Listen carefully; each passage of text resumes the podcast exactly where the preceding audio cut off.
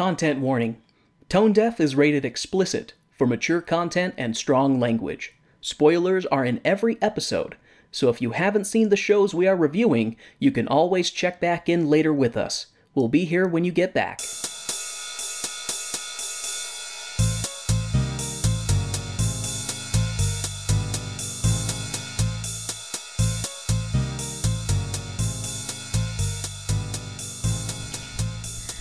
Welcome to Tone Deaf, a theater nerd's guide for their musically challenged spouse. I'm Kay, a musical theater nerd. And I'm Warren. I'm musically challenged. Guess what day it is? Um, a day like any other day in twenty twenty. Not like any other day in twenty twenty, Warren. Today, the day that it's being released, is International Podcast Day.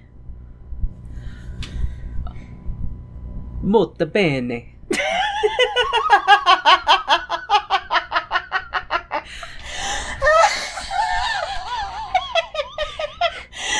My brain struggled to find any phrase other than English that wasn't a curse. I almost said some incredibly rude things in Spanish. Wait, so you don't know very good in Spanish? Muy bien?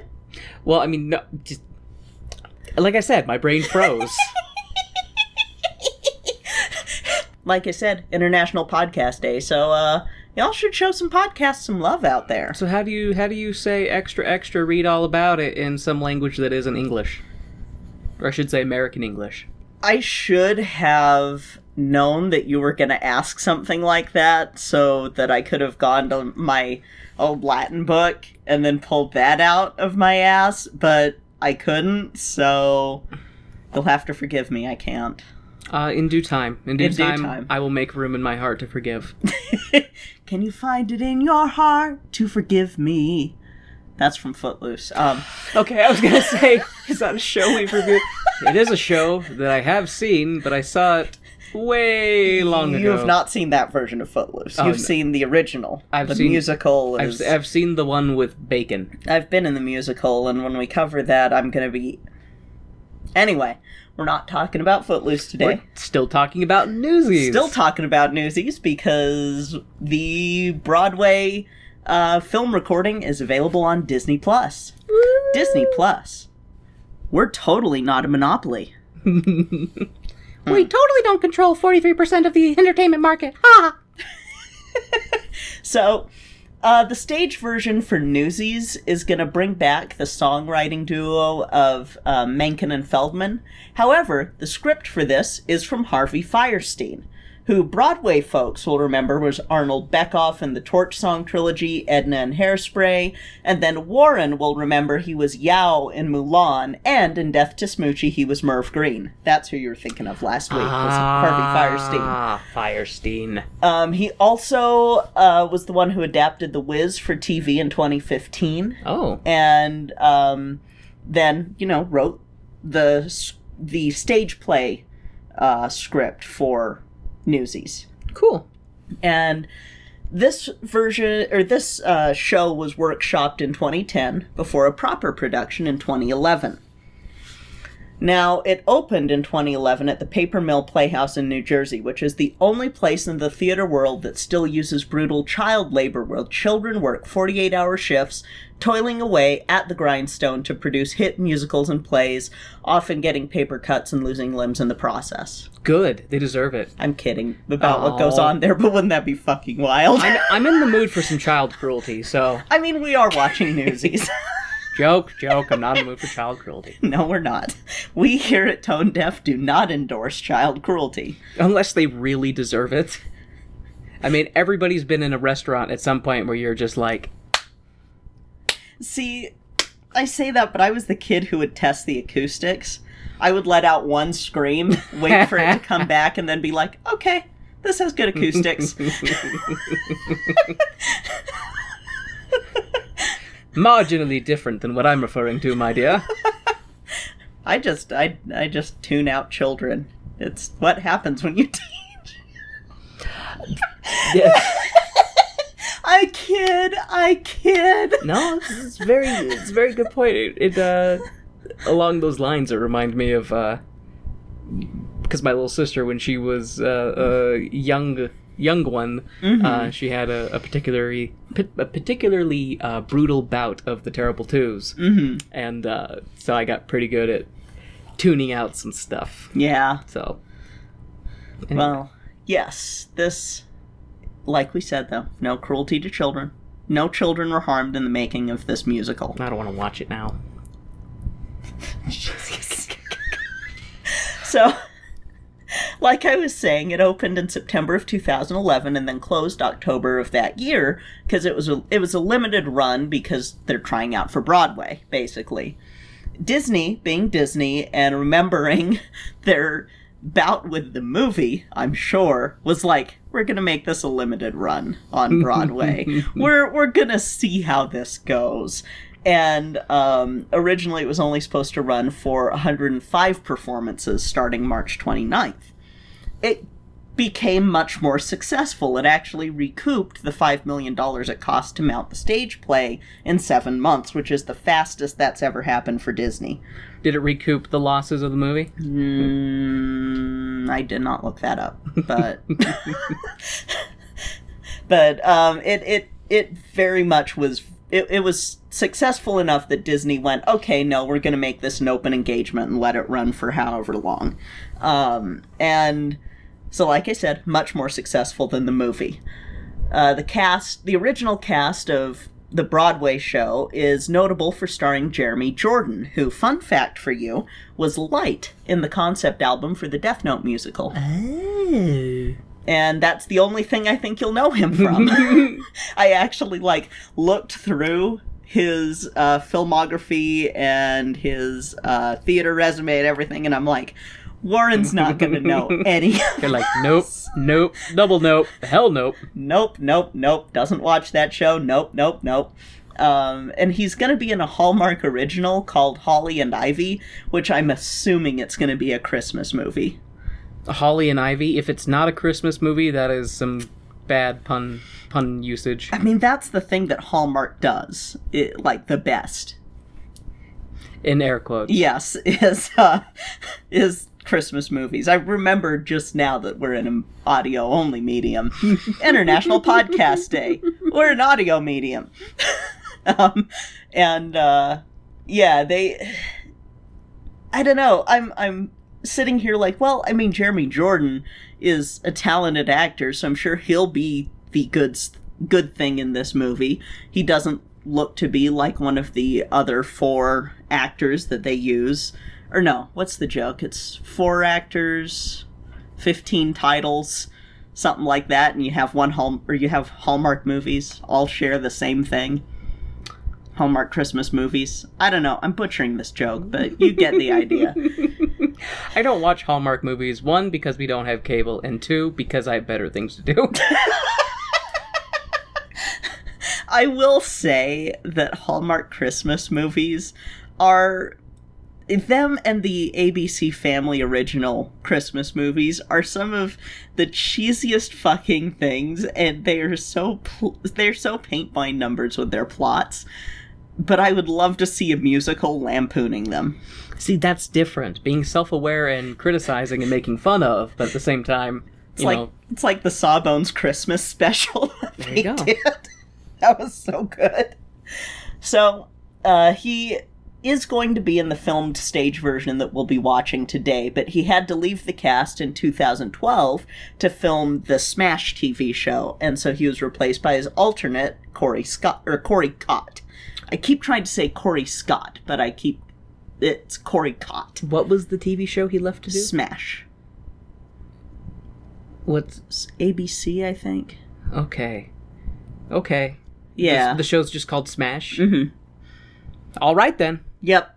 Cool. Yep. We'll probably watch it at some point, because I never watched it. it. It was at the time period that I was like, eh, I don't have cable, and if I'm going to watch T V, T V better be something that I'm really looking forward to, so... Um, this one, like the movie, does have some historical inaccuracies. Um, however, Le gasp. The the version of this that's licensed for uh, community theaters and stuff to do is actually more accurate than the Broadway or the movie, because they do have roles for newsgirls, and some of the roles become gender neutral because cool. there were newsgirls at the same time as newsboys. It wasn't just newsboys. It was all of them. Um, musical version is going to be a little bit more historically accurate at the end, but just they're, slightly. They're five cents off. um, and there's going to be a few differences from the original to film to the stage adaptation, so keep an eye out for those when you're making your notes. I will attempt. No promises that I will catch things. uh, they also had to mic the tables that they dance on during this so that you can hear the tap dance solos, because otherwise in a theater they would have been drowned out. I like tap dancing. Yes, you do. I I I am very glad that you like tap dancing, and if uh, if Jeff from those guys over there can locate Bring in the Noise, Bring in the Funk, then that's going to be an extra special treat for you. I that would be fan-freaking-tastic. Mm-hmm, because I love that show, but I can't find it anywhere. And it's really good. It's really good, and I want to be able to do that for a Black History Month episode. It's I agree. Really good. But we're not talking about... Well... No, Newsies is good. It's just not Bring in the Noise, Bring in the Funk. Nothing is. Um, so, Christian Bale was asked, actually asked about this. Uh, yeah. He was he was asked if he was going to see the uh, filmed Fathom event when it went to theaters, and he was like, nah. Yeah, I figured he probably said, yeah, I'll pass. Yeah, and he said uh, that um, he basically was like, I'm not into musicals, but I wish them the best, and I'm sure the person playing the character I played exceeded whatever I did, so congratulations to them. You know, at least he's uh, cognizant of his mm-hmm. performance. Mm-hmm. You know, like I said before in the in the last one, he didn't do a bad job. No, like, it's he, just that's not his strength. Yeah, it's not exactly. It's not his strength. Yeah, and uh, so this... Uh, ran on Broadway for one thousand four performances, closing in two thousand fourteen. Wow. And then there was a national tour from twenty fourteen to twenty sixteen, and then this filmed stage version that was a Fathom event. So uh, kind of like the one that got canceled for Steven Universe, the movie. Mm. So, yeah, it's... it. It's it, this is going to be the one that we're watching. Uh, some of the original cast, including Jordan, is going to be in this one, so that'll be fun. And this did receive a Tony for Best Choreography and Best Score, and won a Drama Desk Award for Best Choreography and Music, so definitely did better than the movie. Okay, I'll have to wait, because I'm thinking about... Because the mu- between the movie and the music, you said the music is the exact same, right? No. Oh. There is some differences okay. there. Okay. Yeah, there's there's going to be some differences. Okay. Because it's a, it's, whenever you adapt something from a film to stage, I've noticed that um, in that transition, often more songs will get added. Because in a movie, you're having to kind of keep it to time limits that you can have multiple showings. Fair. And... stage shows, generally, you'll have, like, one show a night and then uh, a matinee and an evening show on a Saturday. Or if you're Hale Theater, you'll have morning, afternoon, evening on a Saturday. So that's why you can have longer plays than in uh, film, ad- adaptations. film adaptations and in movies in general, because it's all about filling seats. Except right now, don't fucking fill seats. Don't go to a thing right now. Do it online, Jesus Christ. You know, it, yeah, for real. I, I love there's a theater up in Ogden that's a black-run theater called Good Company Theater, and I really wish that it was closer than Ogden, because they have basically, like, little... chambers that you go into to watch the show, and so it's it's truly like you're separated from anyone else. They are truly social distancing their audience, and Just set up multiple cameras and stream it. And yeah. then you can charge tickets. And yeah. then more people can watch it. And then people can still make money and pay their actors. And capitalism mm-hmm. can still do its thing. Yeah. Yeah. I I don't think good... Co- I think Good Company is full community theater, so... They're they're kind of more for the art rather than for the filling the seats, whereas some of the theaters, not naming any names, were like, oh, we're going to reopen with, yeah, wear a mask, but we're not really enforcing it, and oh, yeah, we're going to let everybody just sit right next to each other. Exactly. Exactly. And then suddenly we've got COVID cases again, and then Utah's in a hellhole. Mm. I miss going outside. um, but yeah, so that's that's Newsies. And yeah, are you excited to see the stage version? I am, because like I said, I liked the last one, and uh, knowing that there's differences in this one, mm-hmm. I'm curious to see what is different, what's changed, what's better, what's worse, if yeah. I like this one more than the other one. And it was it was fun watching uh, some of the discussion in the Discord about Newsies, because, again, I only ever saw the movie. I never saw the stage version, so then there's folks who've seen both. And uh, I think it was One Clumsy Bat saw the stage version before the movie, and then... Can't uh, watch the movie because I like the stage version yeah, better. Yeah, and then Liz Wilcox and Ned had seen... Ned from Encounter Party had seen the... Uh, stage for or seen the movie version first and then saw the stage version, and I think Liz showed her husband Newsies too, if I remember right.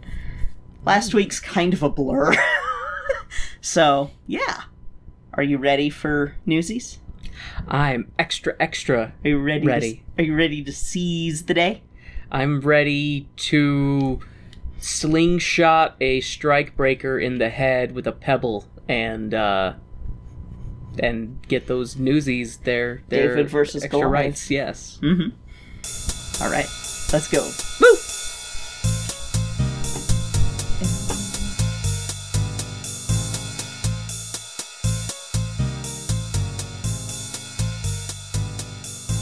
Woo! Hey, Warren. Hey, Kay. Do you know what time it is? Is it time to thank our favorite people in the whole world? Heck yeah! Today, we would like to thank our stage crew sponsor, Jasmine Wu, and our producer circle sponsors, Bianucci, Reagan, and Taylor Brandt. Thank you all so much for your support of our show. We truly appreciate it. International Podcast Day is September thirtieth, and you can help spread the word. You may be asking, what can I do to get involved? It's pretty simple. Head over to international podcast day dot com and check the suggestions. Then use hashtag InternationalPodcastDay to join the conversation. You can reach out and connect with other podcasters, listeners, and your favorite podcast hosts. Remember September thirtieth, International Podcast Day, a day-long celebration of the power of podcasts.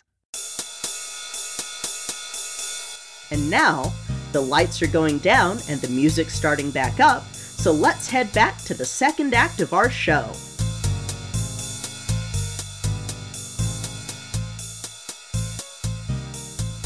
All right, babe. So, uh, what'd you think of this one versus the other Newsies? Who wins? Which dark knight will rise?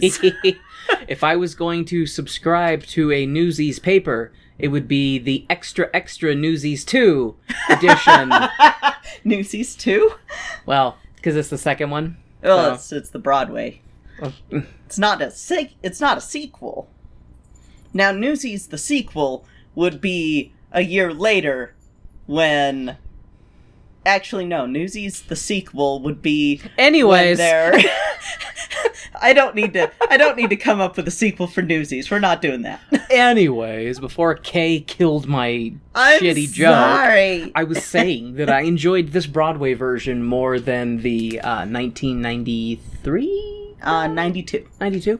Mm-hmm. Yeah, I like this a lot better than the film version. Mm-hmm. Um... And I did too. I, I think part of it was that the actor playing Jack Kelly could sing, mm-hmm. uh, not and act. Holy fuck! He did a good job. He did like, a really uh, good job. It was it was a well done show. I found myself enjoying the music a lot more than I did in mm-hmm. the first one. Yeah. I don't know if it's just...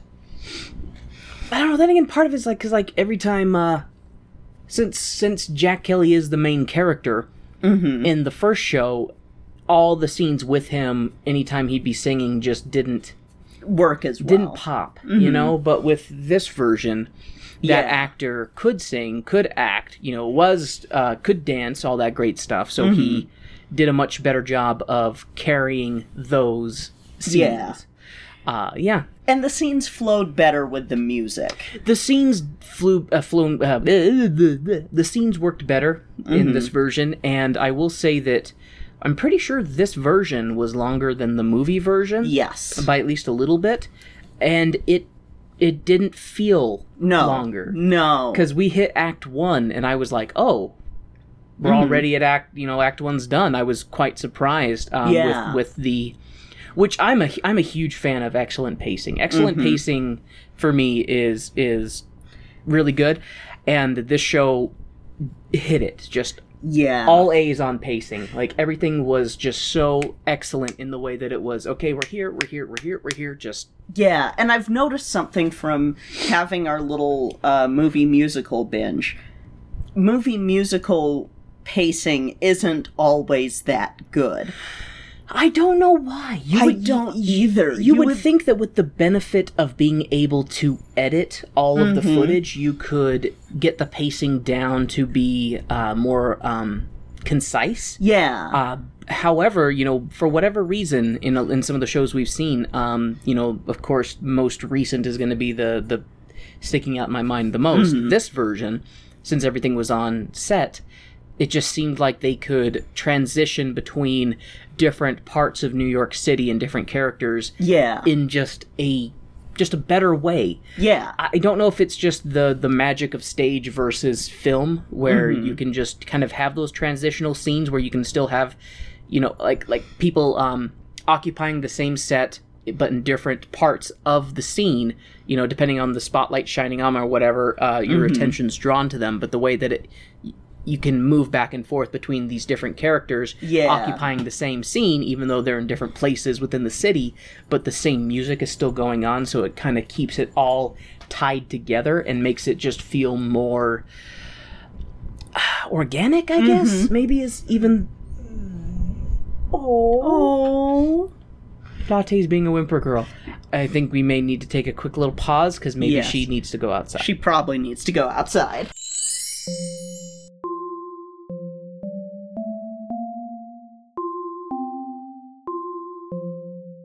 So let's get into it, shall we? Yes. All right.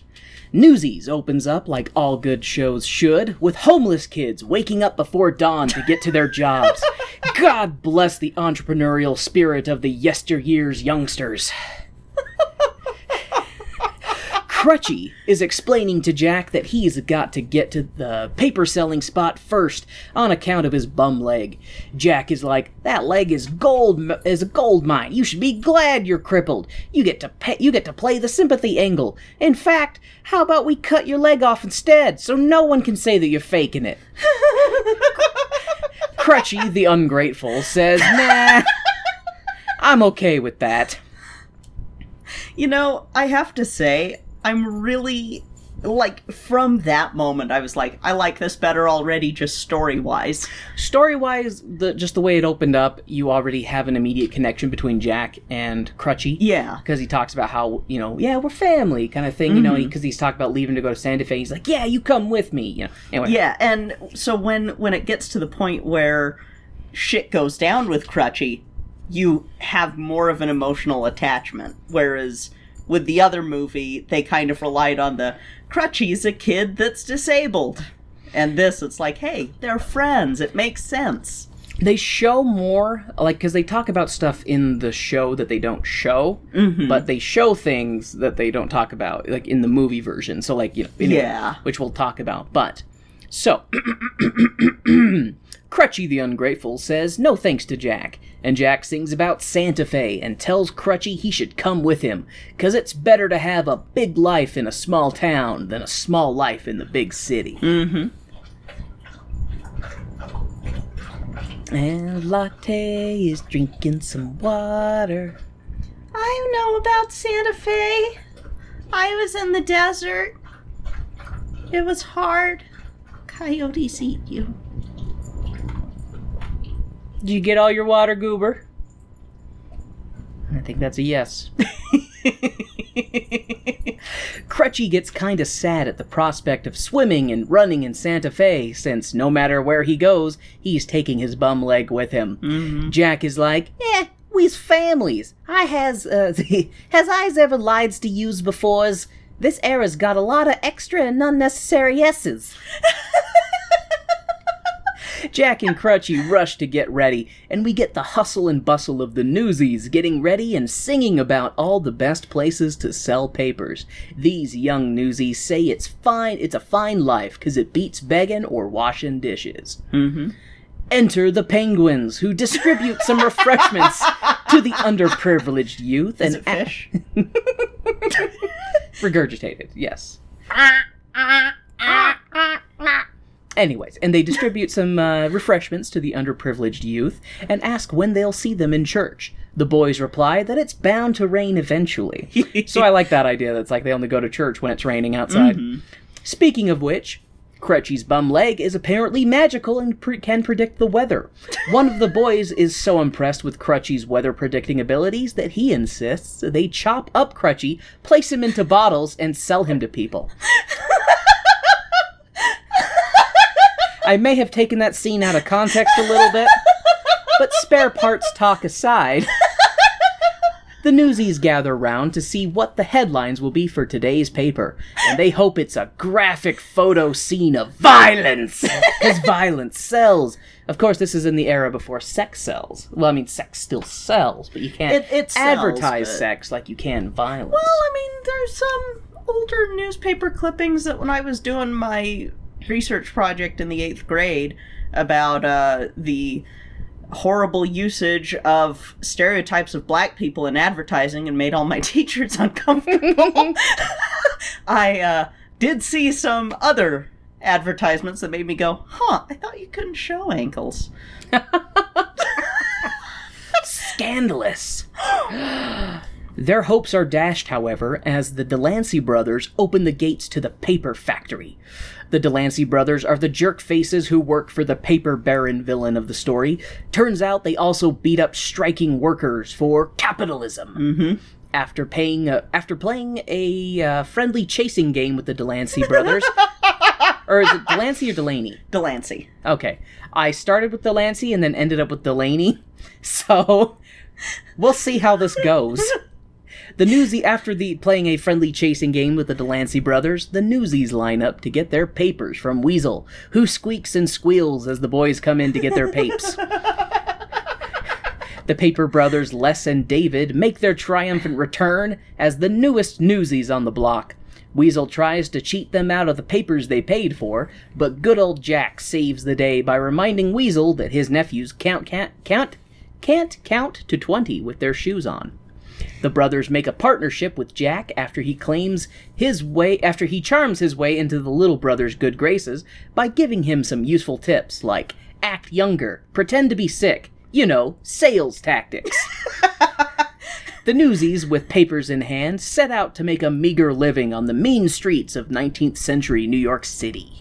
I love the little boy in this. The little boy in this oh my was God. my favorite character. He, it, it, he, it's like a not sad Gavroche. Right? He was so good. He, the, this little kid had so much damn energy. Mm-hmm. In the singing parts, he was just giving it his all. Like, mm-hmm. I was, I, I just loved this little kid. So fucking he was, adorable. He is so funny, and he had mm-hmm. some really great lines that I, I didn't write down because time and mm-hmm. all that, but he just was, uh, like, I feel like the show is worth watching just for him. Yeah. Like, and nothing against the kid in the movie version, but mm-hmm. this kid was in a league all of his own. Well, in this version, since it's on stage, they can kind of be a little bit freer with some of the dialogue, because, like, the little boy in the movie was still kind of innocent and didn't like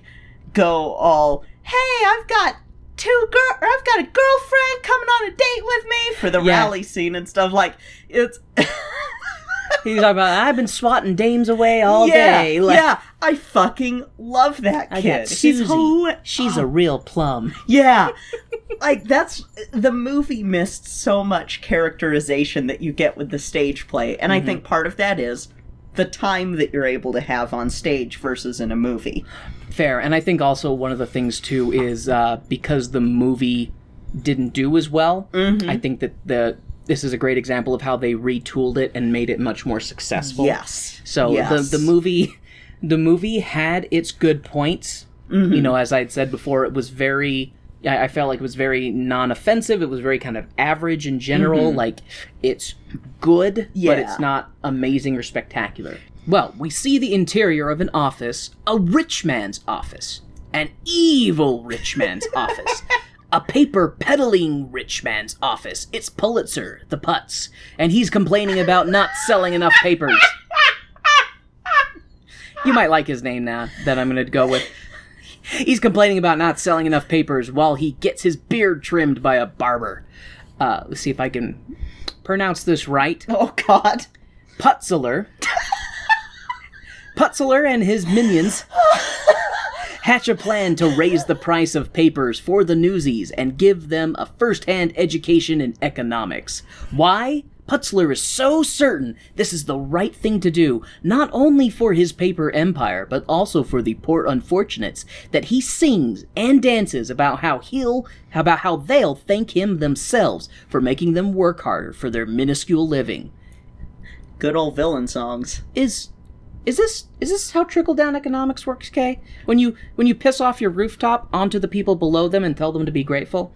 Remember that picture I saved of the dog licking the cupcake underneath a glass underneath the glass table. table. Yep. That's trickle-down economics. Anyways, Putzler's song ends and we see the Newsies on the street, finishing up a hard day's work. It's the a hard day's work. Sorry. The elder brother David is less adapted to selling papers than both his little brother Les and their new business partner Jack. David laments about lying to sell papers, and Jack tells him it's better than starving. Which, man, mm-hmm. Les is good at playing up the uh, sick little kid angle and is like, this is way better than school. The gang splits their money with Jack, who is like, hey, let's go grab some grubs and find uses a place to sleeps and stuffs. David is like, no, we need to go home to our loving family, a mother, a father, and a sister who is ripe for being a love interest to a charming street rat. And Jack is like, use uh, use has as a family, zays. And Les is like, of course, what poor, poor sad soul doesn't have a family? What would that even be like? To be alone and unwanted, to have no one missing you when you're not around, wondering if you're safe and when they'll see you again. It would be a dreary, dull life to not have a family. Huh, Jack? Jack? Jack, why are you staring off into the middle distance with held back tears in your eyes? David fills in the exposition that their dad was a delivery man and got his leg mangled by a truck and was laid off for it. David insists that he and his brother only need to work until their dad is well enough to work, and then it's back to the school for them, so they can get better jobs and not have to live the life of a street rat newsie.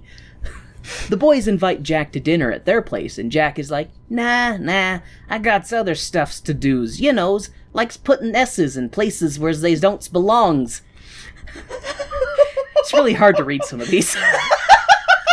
Did you write it in the dialogue? Now you know how I felt during the February plays when I was reading those dialects.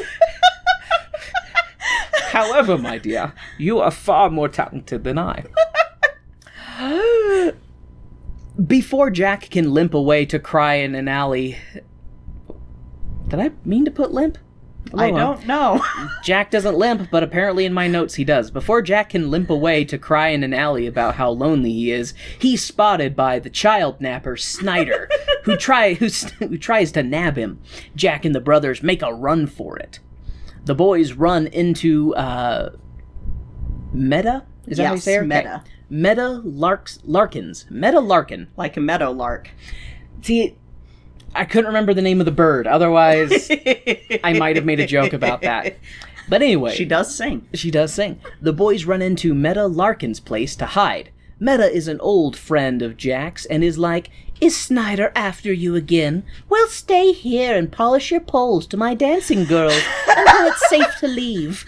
We find out that Jack painted one of Meta's backdrops and is a natural artist. The brothers try to compliment him on his artistic skill, and Jack is like, "It's just a bunches of trees," and seems to not want to take pride or enjoyment out of the talent that could be, uh, you know, something he could use to make money with. But it's not as cool as being a newsie, I guess? I don't know. What I really liked about the change in casting here is... it probably isn't this, but it kind of felt like a nod to uh, Patty's Troubadours that we talked about during Black History Month, the cabaret show. Yes. Yes. That's what it, it, it reminded me of instantly, and I was like, they probably weren't thinking that, but I like this. Yeah. I like that they changed Meta to a black woman. That this. was cool. I did like that. And, and uh, yeah, and she did a great mm-hmm. job. She was... good singer. And looking in, uh, when I was, like, looking through cast lists, that's a change that was made for the show. Like, it, it instead of being, you know, Anne Margaret, it's cast a really talented black woman who can perform like she's a Patty's Troubadour type person. Like, they didn't say it that way, but, you know, that's what my brain went, was like, oh, okay. It is what you choose to believe. It is what I choose to believe, because... black theater history isn't talked about enough. I agreed. Anyways, Meta goes on to sing for her patrons while the boys watch from offstage. Meta sings about how well she's how well she's doing in life, which seems to be a sham since offstage she's like, "The only thing I own is the mortgage." Mm-hmm. After Meta's song, we see Jack inquire about a woman sitting alone, and Meta sends him off to talk to her. This woman was seen in a was seen in a scene earlier, and I didn't mention it because I thought, uh, I just assumed that Jack would end up with David and Les's sister like he did in the movie. But it appears he's going to hook up with this reporter lady who is very, very not interested in his advances. She's a reporter for a rival newspaper, The Sun, and she's reviewing the show that uh, that they're watching. Jack keeps trying to work his way in and is nipped back. He decides to then sing a little somber song and instead sketch the pretty lady, who ends up seeing the sketch, and her disposition immediately changes. She's probably like, "Oh, he's a troubled artist. I bet I can change him." It was funny watching her, too, because, like, she's, uh, uh, Catherine. Her mm-hmm. name will be mentioned later. But she's a great character. Mm-hmm. I liked how witty she was in yes. this. Because especially, you know, a in a male-dominated industry at any point in time, any woman who's trying to compete with men and be seen as an equal mm-hmm. kind of has to be a bitch. Yeah. Because... guys are going to be misogynistic pricks and be like, "Oh, shouldn't mm. you be in the kitchen making a pie or whatever?" And she's like, "I don't know, shouldn't you be not fucking your dog?" I don't... Disney! "I'm the lady, you must be the tramp." Uh... Oh my god, that kind of works for this. Lady and the Tramp with humans and newspapers.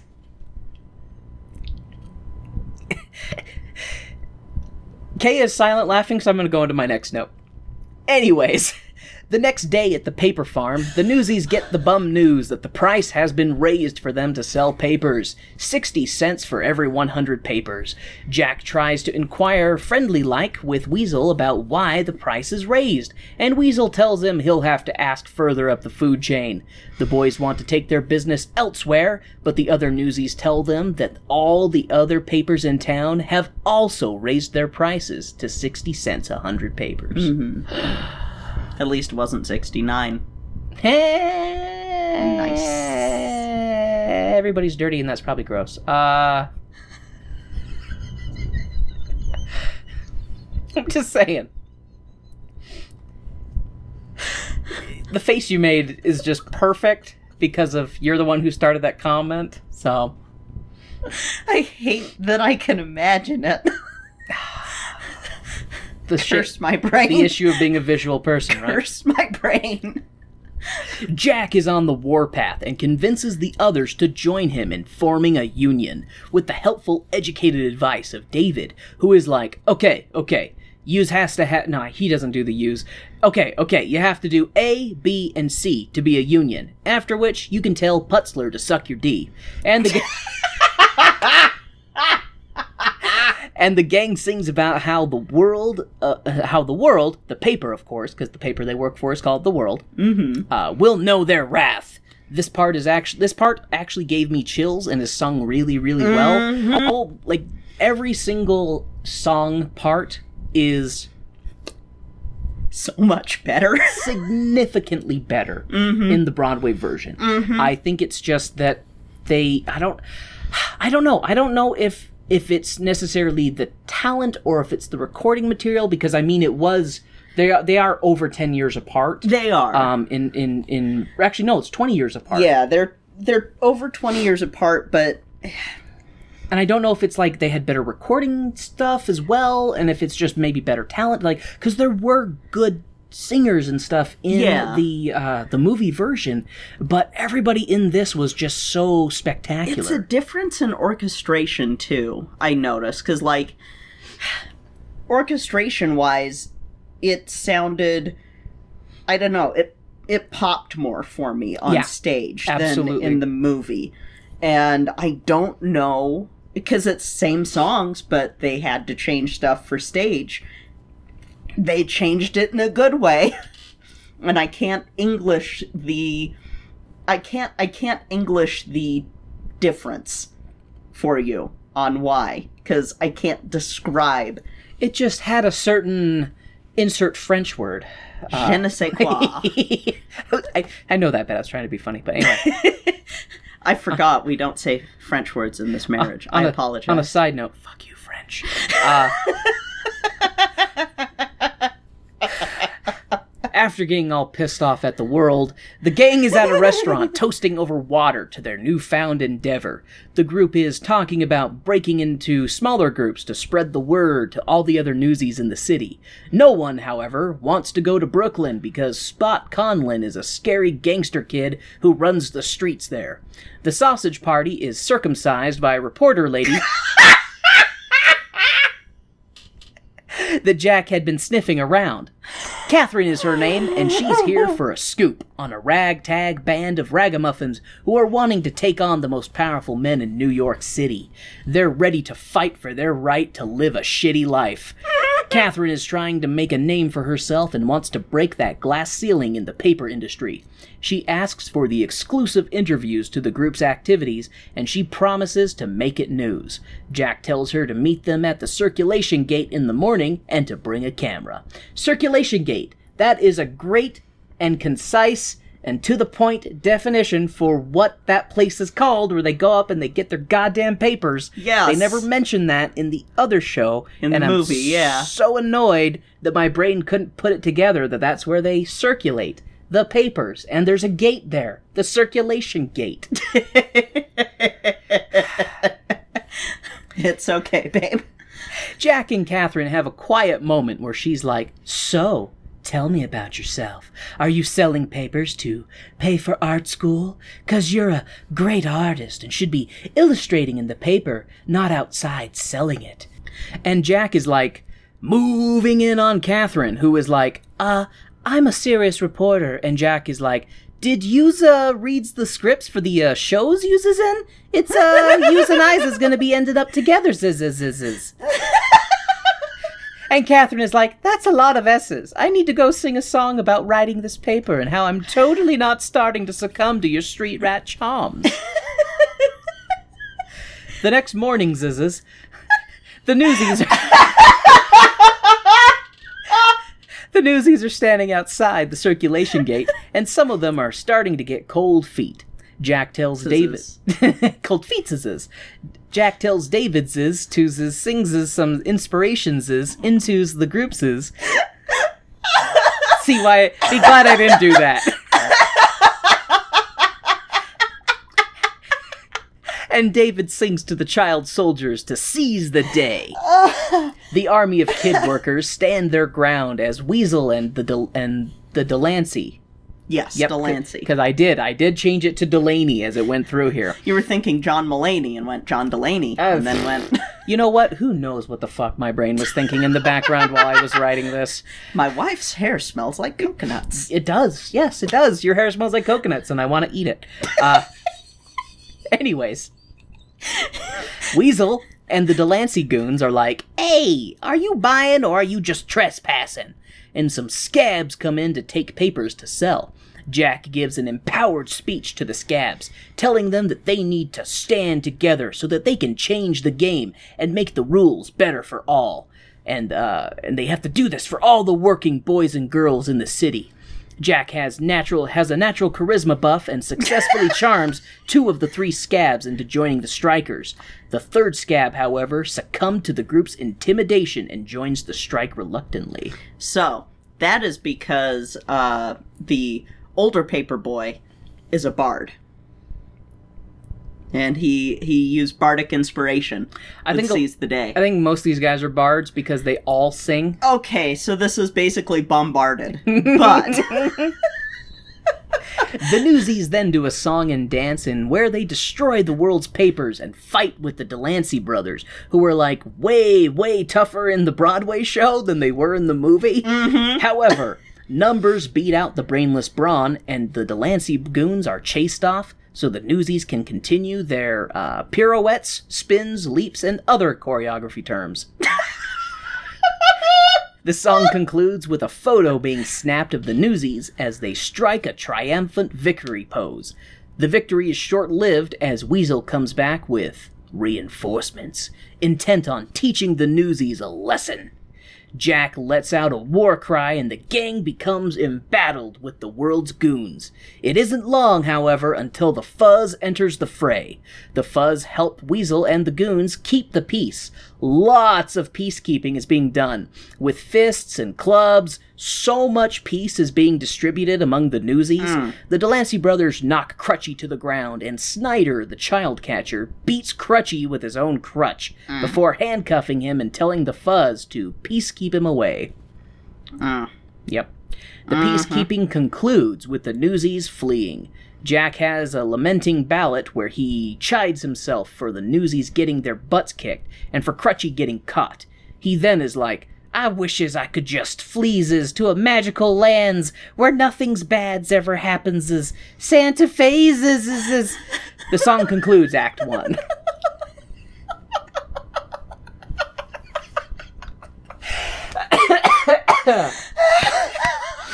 Oh. I just would like to take another moment to talk about how much more I liked this version than the other version. Seriously. I I was surprised. I could watch this version again. The yeah. other version, I wouldn't really want to, you know, unless to make fun of some of the stuff in it. I still laugh about the scenes where uh, uh, uh, Jack Kelly in the movie would, like, randomly commit acts of theft, like stealing a horse. Yeah, know? yeah. uh. it, it feels like the Disney movie was trying to do a little bit of like, oh, look, he's he's a rough boy, and with this, it's like he's a rough boy with a heart, and it's right away that he you see he has a heart he's and a, a soft spot for the other kids. He's a rough boy, but he's he's a, got an artist soul. And again, you feel worse for Crutchy in this one than you felt in the other one, because Crutchy gets his ass beat in this one. Crutchy has, I would say, a little bit larger of an empathetic role mm-hmm. in this, because, you know, we see him right away, and it's like, oh, you're my brother, we're families, you yeah. know? And, uh, yeah. Plus, like, I loved, uh, see, in the movie, though, I loved the actor that played Crutchy. Yeah. He did such a good job playing that role. This yeah. guy did too. But I just, I'm very partial to Crutchy's delivery in the first one. Because mm-hmm. he, yes, I've, he's very much his heads, this kind of attitudes like this. Anyways, Act two opens up with chipper music and sad newsies sitting around a table looking defeated. Catherine comes in to be like, "Good morning, boys. You all look sad and pathetic, but you made the front page of The Sun." And the boys all equally squeal excitedly, and Catherine is like, I heard they took... Oh, no. Wrong voice. I heard they took Crutchy. Did they get Jack, too? I'm starting to finally warm up to that street rat. And the boys are like, nah, Jack gots away. And the guys all sing about being famous and being the kings of New York. This scene is one of my favorites because it's a tap dance number and mm-hmm. also uh, spoons. It's a tap spoon number. Yeah, that's one of those, like... The- It's no longer just being a triple threat in theater. Now you have to be able to be a triple threat plus something else. Plus spoons. In this case, spoons, which I do not have. So I have a question for you. Are they special spoons? I mean... Because I'm sitting here trying to think about how you get the spoons to clackety-clack together. Like, are they joined at the base, or are they loose? That's something I've never done. Because any time that I would try to do percussion at the dinner table, that would be a problem. But spoons is a type of percussion. It's more, uh... I'm trying to think of which genres you would more find. Street rat. Uh, gutter, dwelling, orphan, street rat. Working child, slave labor is the genre for spoons music. Because you can't afford real instruments. I don't I, I think that you also get spoons playing in, like, uh, the bayou or in, uh, basically... So swamp like... people. so so child slave labor or swamp people. And I think also cattle ranchers. So shit kickers. Shit kickers, swamp people... And child slaves. And child slaves. Those are the groups that encompass spoons playing. I can't play the spoons because I'm always out of them by the time I get out of bed. That's a joke about having energy to spend on activities. That's a chronic pain joke. But I'm psh. Oh, don't you mean a clack clack? That's spoon noise. I don't have the spoons to do it. Well, I don't either. We're at our recording area. The spoons are over the air. Anyways. The upbeat, excited number is brought low as we see Crutchy in the child... Jesus. Instead of refuge, I spelled refugee. So, Crutchy... Crutchy is inside of a child refugee. Wearing him like a suit. And while Crutchy is inside this child refugee... He's writing a letter to Jack, talking about how this refugee is pretty shitty, and there's not a whole lot of elbow room, and it's difficult to write this letter, and also he's getting blood on the paper. You know, is he cut open like a tauntaun? It may smell bad, kid, but it'll keep you warm. Anyways. It's so dark. I guess it's dark inside there, too. Well... Depending on the size of the refugee that, Cr- that Crutchy is stuffed inside of, he might be stretching the skin thin enough that he can get some light through there. You know, like the window pane test with dough. You've got to make sure you have the right elasticity in your refugee if you want to see through them. Oh boy, this took a turn. Anyways. Did we mention that we're in a weird mood today? twenty twenty has been one long weird mood. Anyways, Crutchy is writing to Jack about how crappy it is to be inside this child refuge. As Jack knows, uh, since he spent time here in an exposition moment that I neglected to mention in an earlier scene, but come on, you all listened to the first Newsies episode, so you right. know that Jack spent time in a child prison before escaping on top of Roosevelt's carriage when Roosevelt came to visit the kitty jail. Anyways, exposition aside. Baby jail. Baby jail. For babies. Which way to the baby war? Anyways, Crutchy says that the guards are dicks, but the food ain't bad, mostly 'cause he ain't been fed yet. Crutchy sings about how Jack said they were family and how he misses him and the gang and this letter and... Crutchy sings about how he how Jack said that they were family and how he misses Jack and the gang and that this letter and song is cut short from uh, a guard telling him to shut up. I kind of shittily wrote that note, but we will move on because that scene was short. The scene changes to Jack reading Crutchy's letter and looking sad. Miss Larkin shows up to pay Jack for his backdrop painting work. She even gives him a pep talk about not running away. Larkin leaves as David comes in to be like, Jack! Jack! Where have you been, Jack? We've been looking for you! And David goes, and David gives Jack a pep talk to try and pull him out of his funk. Jack uh, keeps being a little bitch, though, about the situation. David and Les and David, Les, and Catherine are like, do you need help finding your balls, Jack? And Jack is like, I left them in Santa Fe, yes, yes, yes, yes, yes. Jack shows them a political cartoon he drew that shows Putzler stepping on the Newsies, and Jack says he won't put kids in any more danger. David reminds him that they're doing something that's never been done, and it's bound to be dangerous. David and the other Newsies want to hold a rally at Meta Larkin's place after hours so no one misses a day's pay. I have a sudden thought. Uh-oh. What is it about characters in Broadway musicals wanting to go off to Santa Fe? The only two I can think of are Rent and this. Yeah, that's enough. That's enough? To be a statistic for me. What if Rent... Why Santa Fe? What if Rent was paying homage to Newsies with Santa Fe? They're about similar time. Yeah, maybe. Uh-huh. Maybe. Uh-huh. Huh? Big Brain Galaxy moment. Maybe. Hmm. Possibly. Unfortunately, we can't fucking ask, so yeah. There's that. We'll just say it is because no one can dispute us because... I need a time machine. That's a dangerous game you're playing, Kay. It's a dangerous game. I mean, after... Altering the past can have repercussions on the future that you are not even aware of. I'm not gonna alter the past, I'm just gonna ask. That's altering the past. Maybe. If you pop out of a time machine to ask a dead person a question, they're gonna be like, holy shit! Well, I'm not popping out of a time machine in John Larson's basement! I'll pop out of a time machine somewhere else, then go over, be like, hey, this this line here, I, I I saw one of your workshops, and I was wondering about it.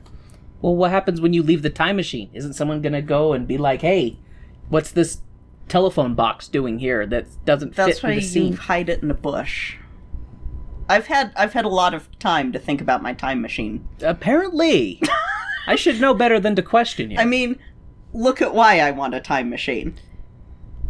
Kay gestures to feathered dinosaur statues on their desk.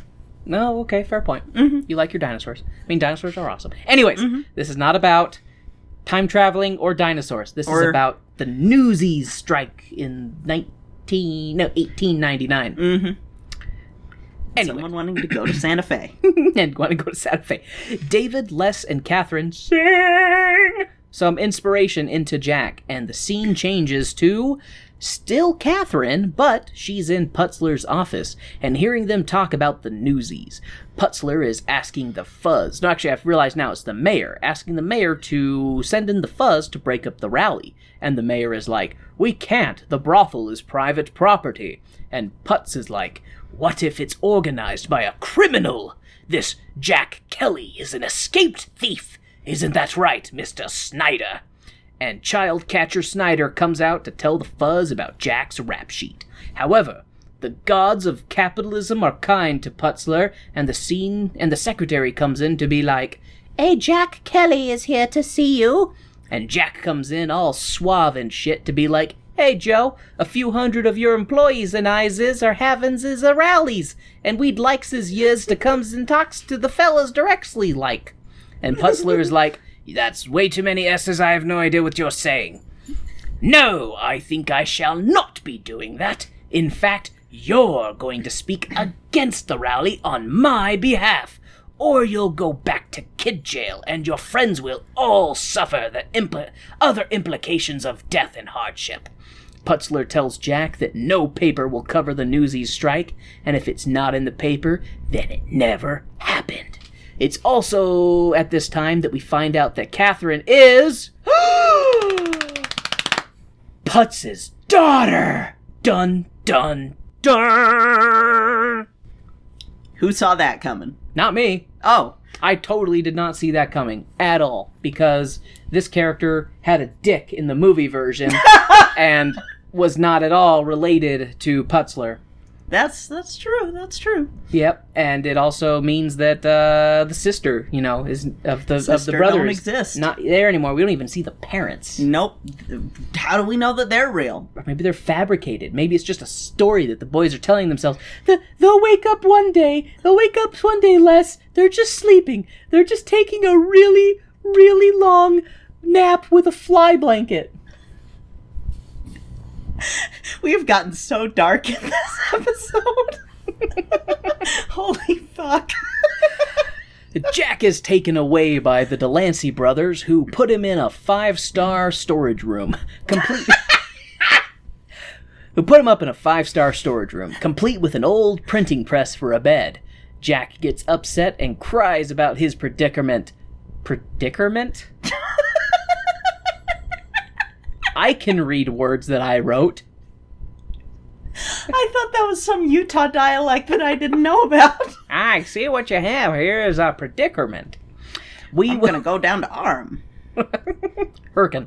Uh, we will climb a mountain. Mountain. Hey. I worked very hard to cultivate my Midwestern accent. Don't, don't dissuade me from... You and me both.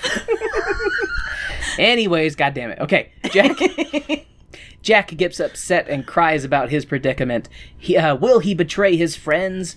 Uh, will he betray his friends and the cause? Or will he stay true to the cause and his friends get killed by Putz's goons? Find out next time on Newsies two. Last time on Newsies two. Jack went to confront Putzler, but found the tables turned on him.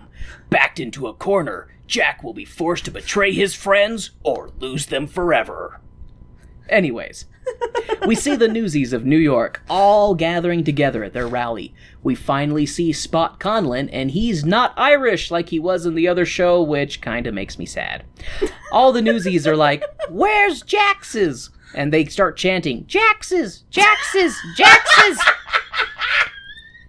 And David is like, "Hey, I'm here to distract you from the fact that Jack is nowhere to be found, and he's supposed to be our leader and whatnot, and I don't want y'all to panic or riot." And he kills some time until Jack shows up, and quickly dashes the hopes of the fellas by being like, "Hayes, no matters how longs as we've hold out, Putzlers can holds out longers." Jack continues trying to sw- to say that if they disband the union, Putzler won't raise the price on papers for two years, and he'll even put it in writing. The Newsies erupt in anger and shove Jack into Putzler's goon, who hands Jack money right in front of everyone. And now they all know that he's a no-good, dirty, backstabbing sellout of a Newsie. I kind of like that better, though, than the whole... I kind of thought that was stupid. Like, uh, the, my, and I'll, I'll, I'll tell you why. I just thought mm. it was dumb just because, like, if you are the kind of crooked bastard who's going to, like, orchestrate this type of thing, mm-hmm. you would try to pay the person that you're bribing slash threatening without people seeing it, because it's all your... Because if you're trying to manipulate this group of people into disbanding the union by... overtly showing that you bribed their leader, I feel like you run the risk of just making them all even more pissed off, and they'll find either a new leader or they'll continue, you know, uh, uh, striking. I feel like that that was... I, d- I didn't... Like, I, I think for time and for the show, it had to be done, but as far as a plot point, I feel like that is dumb. It's maybe. The other thing that they could be thinking is that instead it would be... demoralizing to actually see it with their own eyes. That, and that's fair. Yeah. That's fair, but I just think that just these people, these kids who are already pissed off and angry mm-hmm. and in revolt, if you flaunt it in front of them, I feel like you're more you like you. That's what I mean by you run equal parts of either yeah. getting your way or making the strike go longer. Whereas if you act with subterfuge and just have their leader be like, "No, we got to break it. We got to disband it. Mm-hmm. No, we're done," and they don't know. Like, they can suspect, but they don't see him going, "Here's your bribe money," mm-hmm. you know, then they don't necessarily know for sure. Mm-hmm. Um, but the fact that they see him get the money, mm-hmm. they're just like, ah, he's a sellout kind of thing. And because David was still there, it kind of mm-hmm. reminds me of the... And this is actually something I liked better in the film version, I will say, is mm-hmm. that when we see Jack betray the group getting paid, mm-hmm. David is still like, yeah, you were the front man, but they were my words. It was my yeah. ideas kind of thing. I He's do like, I don't, that I don't, line. You know, we don't need you. We mm-hmm. can do this ourselves. Mm-hmm. I did like that there was that element of the cause can live without you. You are mm-hmm. not the cause. You are a part of the cause kind yeah. of thing.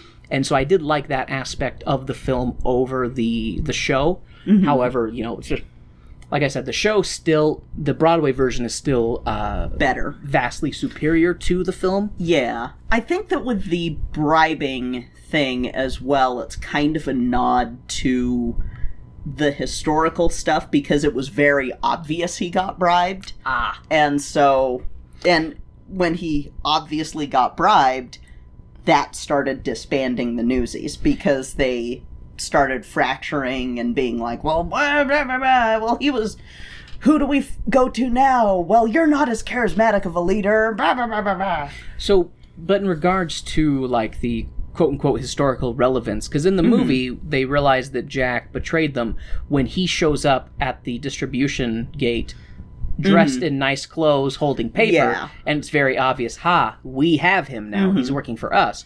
Whereas this... he betrays them at the rally versus, and, like, out in the streets, like, going to be a scab yeah. and still delivering papers. So the dynamic there is kind of different. One mm-hmm. is a more public spectacle with, you know, mm-hmm. people not part of the, uh, uh, you not part of the strike seeing it. Mm-hmm. Whereas when you do it at the rally, it's just the people part of the strike and mm-hmm. the strike supporters.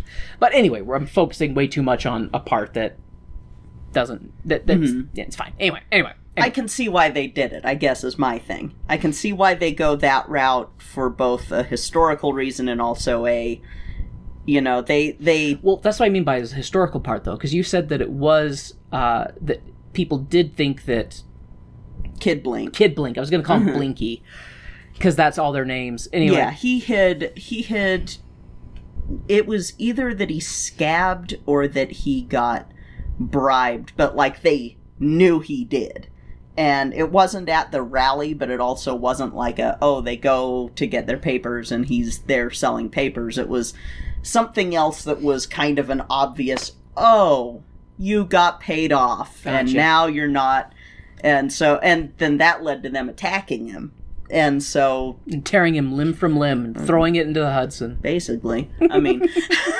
so and to this day, if you listen quietly...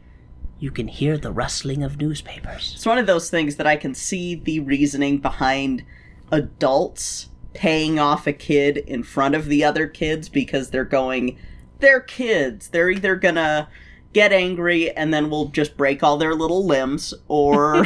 Because, I mean, they'd have no qualms about bashing the brains in of a kid. They'll make more. Um, or it's like... Or they'll just get disheartened and split off. They don't ever...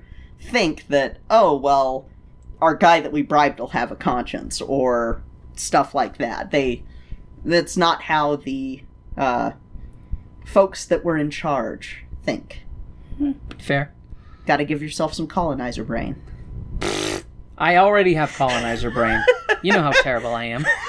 Anyways, the group disbands in anger and disappointment without kicking Jack's ass for some reason. Jack flees to the rooftop, I think, where he is uh, cornered by Catherine, who's like, hey, I'm not a backstabber. I didn't lie. You just never asked who I truly was. And Jack is like, I guess. Gah, Goyles. And the two of them touch faces. I guesses. I guesses. Comes over here and let's touches the faces. And they do. They touch faces. Uh, after their hormones subside for a moment, Catherine gives Jack her article that she wrote and is like, "We can get this out and show people how children are being taken advantage of all over the city, and it's bad and wrong and needs to stop." And Jack is like, "I knows is of a printing presses that wills haves I thinks uh being to our uses." Are you okay? All those S's. I know, and it, it makes the line sound absolutely stupid, but I've committed this far. This is the pee jokes all over again. Yeah, you're right. There's too many S's. Anyways, okay, okay, okay, the okay. New, the title for this episode was going to be Newsies Rises. Now it's going to be Newsies two, Too Many S's. Fantastic. Newsies returns with too many S's. Anyways, Jack is like, "I knows of a printing presses that no one's will thinks of us usings, mostly because it makes us shitty beds." Catherine is- Catherine is like, "What are we waiting for?" and wants to rush off. But Jack is like, "I knows it's not out yet, but there's this movies in the futures called Aladdin's with this poor street rats and this beautiful young rich princesses who lies about who she is, and the twos of them falls in loves, and the street rat knows he's not like riches and uh, riches enough to be with hers. We we kind of have that situation going on, and I'm worried that we're going to get my hearts broken." And the two sing to each other and then face touch some more. So, so in that scene, he's basically just like, "I'm not dumb. Goyles like you don't ends up with guys like me." And then she basically gives this whole thing of like, "Yeah, I didn't think I'd end up with a street rat either, but I actually like you." And he's like, "Really? And even yeah. if we don't end up together, we'll have tonight." Sort of thing. Is that what she says? Kind of. That's the gist of the song, is like, even if we don't end up, even if this is, ends later, we've got now hmm. to think of. And it's like, mm. I know, because he's talking about he's worried about tomorrow because, like, things are going good for them now, and then he's mm-hmm. worried that when this is all over, she'll just leave. Yep. But anyway, Catherine leads the group down to the cellar where the old printing press resides. Catherine brought friends, Darcy, whose father owns the Tribute, and uh, some other guy whose father owns another paper. William Randolph Hearst, Hearst blah, blah, blah. William Randolph Hearst's son, Fuck Bill. Trophy, Bill. Uh... Yes. So, and, and these rich kids are in it to help the poor working kids of New York. The group gets uh, the plan. Sorry, the group gets the plan set in motion and prepares to print out Catherine's story so it can be distributed to the city. The gang sings "Once and for All," which is a good song and is better in this version too. Catherine sneaks away, saying she has an important man to see. I wonder who it will be. Uh, checks notes from the previous show. Oh yeah, Roosevelt. The next scene, the phones in Putzler's office are ringing off the hook, all with people who want to tear off Putz's head. People who are who people are not working. They're calling the mayor, the police. People are pissed. Jack comes in and is like, "Ha ha ha ha. Got yous by the balls, huh, Joe? And here's your monies back." We then see Catherine, the mayor, and the governor, Roosevelt, come in to be like, "You're fucked, Joe." Like, fucked. "So you had best eat some crow now before you're in the middle of a Senate investigation for your shady business practices." You can eat crow because the Migratory Bird Treaty Act hasn't passed yet. Nerd! Yeah. Which I love, by the way. Love you. Love you. Okay. Uh, uh, uh, yeah, so you're fucked, you're fucked, yeah, eat crow. Uh. Eat a dick, it makes its own gravy. Putzler asks to speak to Jack alone, and the others clear out of the office, but not before Roosevelt gives Jack some advice. "Keep your eyes on the stars and your feet on the ground. You can do this." And Jack and Putzler come to terms. Putz will reduce the price raised on the papers by half and will eat the costs of any papers not sold.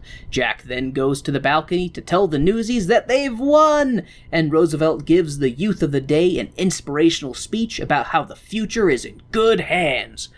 And uh, so one thing I did like about this scene, because I felt like this scene was so much better in this version mm-hmm. than in the movie. In the movie, it is played up to be much more of a spectacle because, yeah. like, Putzler is like, oh, the noise, ah, like he's like he remind, like I said, he reminds me of the fucking Grinch from yeah. How the Grinch Stole Christmas with the noise, noise, noise, you know, mm-hmm. and he's doing that thing. He's like, oh, make them stop, make them stop, ah.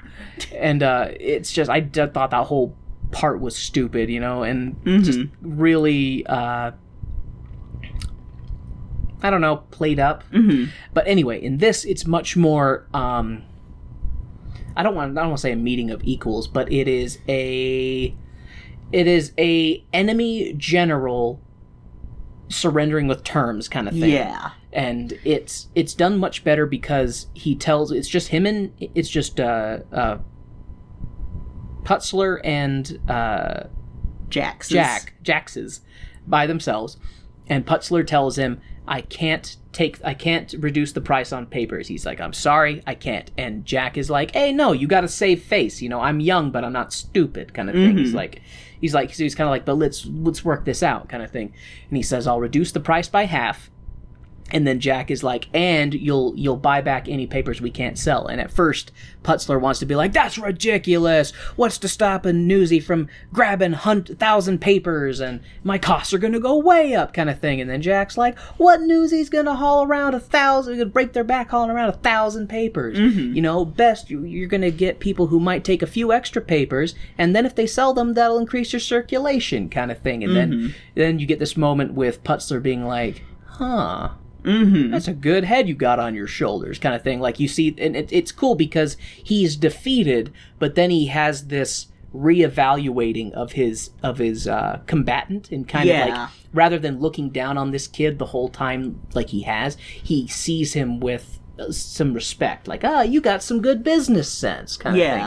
And so it's cool to see that dynamic rather than just ha ha, we have won and you have lost. No! It's a very pragmatic ending. Yeah, and yeah. I prefer that to just, I mean, you know me. I prefer that to overly happy, unrealistic endings because it's kind of like, well, the overly happy, unrealistic ending isn't going to actually do anything at the end. Like, oh, yay, you won, but what's the...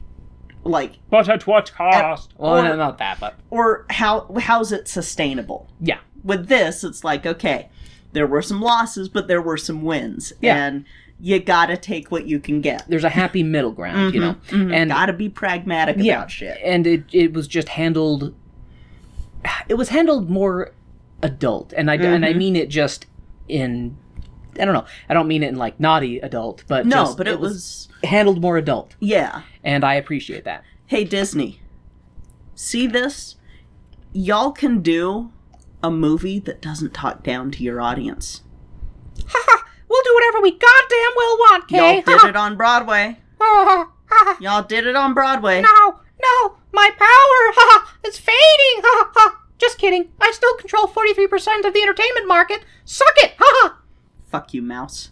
Where's some decon when we need it? Anyways. Right. Uh, anyways, Putzler offers Jack a position as a political cartoonist, and Jack is like, Naz, I's best be going to Santa Fe's since I've been singings and pinings over this entire shows about goings to this places that I's never been's. All of his friends and Catherine come over to be like, shut the fuck up. You ain't leaving. You's got no reasons to's. Your friends are his. Nah, your families is his. Plus this rich is hotties who wants to kisses your face. I mean, who's who else you gonna find to touch lips with your dumb ugly mug? Catherine's like, yes. And the two touch faces some more. And Jack decides to stay a newsie in New York. The scene ends, and we get a lot of paperboy pirouettes, kicks, and flips, accompanied by the curtain call. The end. And what I will say, though, too, is I feel like uh, uh, the chemistry between the, well, for one, the love interest in this version mm-hmm. has a lot more depth than the other one. Yeah. The sister in the other show, while she was a positive reinforcing figure for Jack to be like, oh, well, what about this? Or you could do this, or what about... Yeah. You know, she, she was a positive individual. Uh, she was just there to kind of be a cheerleader. Yeah. More or less. She was just there to be a cheerleader. She didn't have a more hands-on role. Yeah. Where having Catherine be the love interest and also the reporter yeah. gave her a much more uh, important role. Absolutely. And so I do like the combining of those two characters to mm-hmm. give us what we have. Yeah. And but also just the the banter and the writing and the dialogue was mm-hmm. just so good in this version. Yeah. Like after, you know, the the Newsies get their victory and everything, and they just go back to work because Weasel's like, oh, you're gonna do this or whatever. And so people are in line getting their papers, and that's mm-hmm. when Jack and Catherine have their, you know, because she basically tells him, well, this sounds rude, but I want to be like, I'm a woman in, ni- in eighteen ninety-nine's America, so wherever you go, I'll go, mm-hmm. kind of thing. Mm-hmm. And Jack's like, oh, well, if I know that you're going to go wherever I go, I guess I'll just stay here. Yeah. Kind of thing. But then they're like, hey, Jack, are you, you know, da-da. I can't remember what they tell him. Are you working or not? And he's like, eh, I was busy, you know. Mm-hmm. Just the, I don't know, I don't know. I don't know how to put it into words that don't make me sound like a gibbering idiot. Uh, Welcome to my life. Other than... everything about, well, I shouldn't say everything, because I do have mild criticisms just comparing the film to the uh, mm. stage version. But overall, the stage version, music, choreography, acting, mm-hmm. singing, everything was better in that yeah. respect. There were some story beats that I kind of liked more in the film version, but the the pacing of the stage show was so good. Yeah. And I just I just really liked it. Yeah. It was it's, good. It's better. I like it. I, I like it too. like it! That's not too bad. Sorry, that's a, it's actually a RoboCop reference. Yeah, I, I just was looking at the thing and seeing, what's Future K gonna have to do with that? Future K will be fine. Future K! Future K to the rescue. Anyway. So what are your, who do you have any other thoughts you want to add, Kay? I, I just, I really enjoyed it, and I realized how much I miss watching shows on stage. I am just... the After having done movie musicals for the last month you and know, a half. I get really, I just, every time we watch a good, mm-hmm. a good uh, uh, Broadway recording, it just makes me more and more pissy that mm-hmm. more shows don't do that. Yeah. Like, I I get it. You want to put asses in the seats. There's mm-hmm. people who say that, oh, well, live theater is nothing, you know, watching it is nothing like being there live. I've been to a few live shows, and you know what? My blind ass prefers to be able to see professional cameras mm-hmm. get close-ups, because mm-hmm. I ain't gonna see it from my seat. Oh, God, now I'm talking like a new, the, one of the newsy New Yorker kids. But no, I agree with you there, because um, when I was a kid, If I, if we couldn't get to the front row, I mean, you've, I have Coke bottle lenses, so it's like, if we're not at the front row, I can't see what's going on either. You, you just so see like, movement and color. I see movement and color, and so it's like, it, it, sometimes I just see color and don't even see the movement, depending on how far away I am. Like, when I first saw Cats, I had to have opera glasses, because otherwise I wouldn't have seen any of it. That's how far oh away God. we were. Oh my God.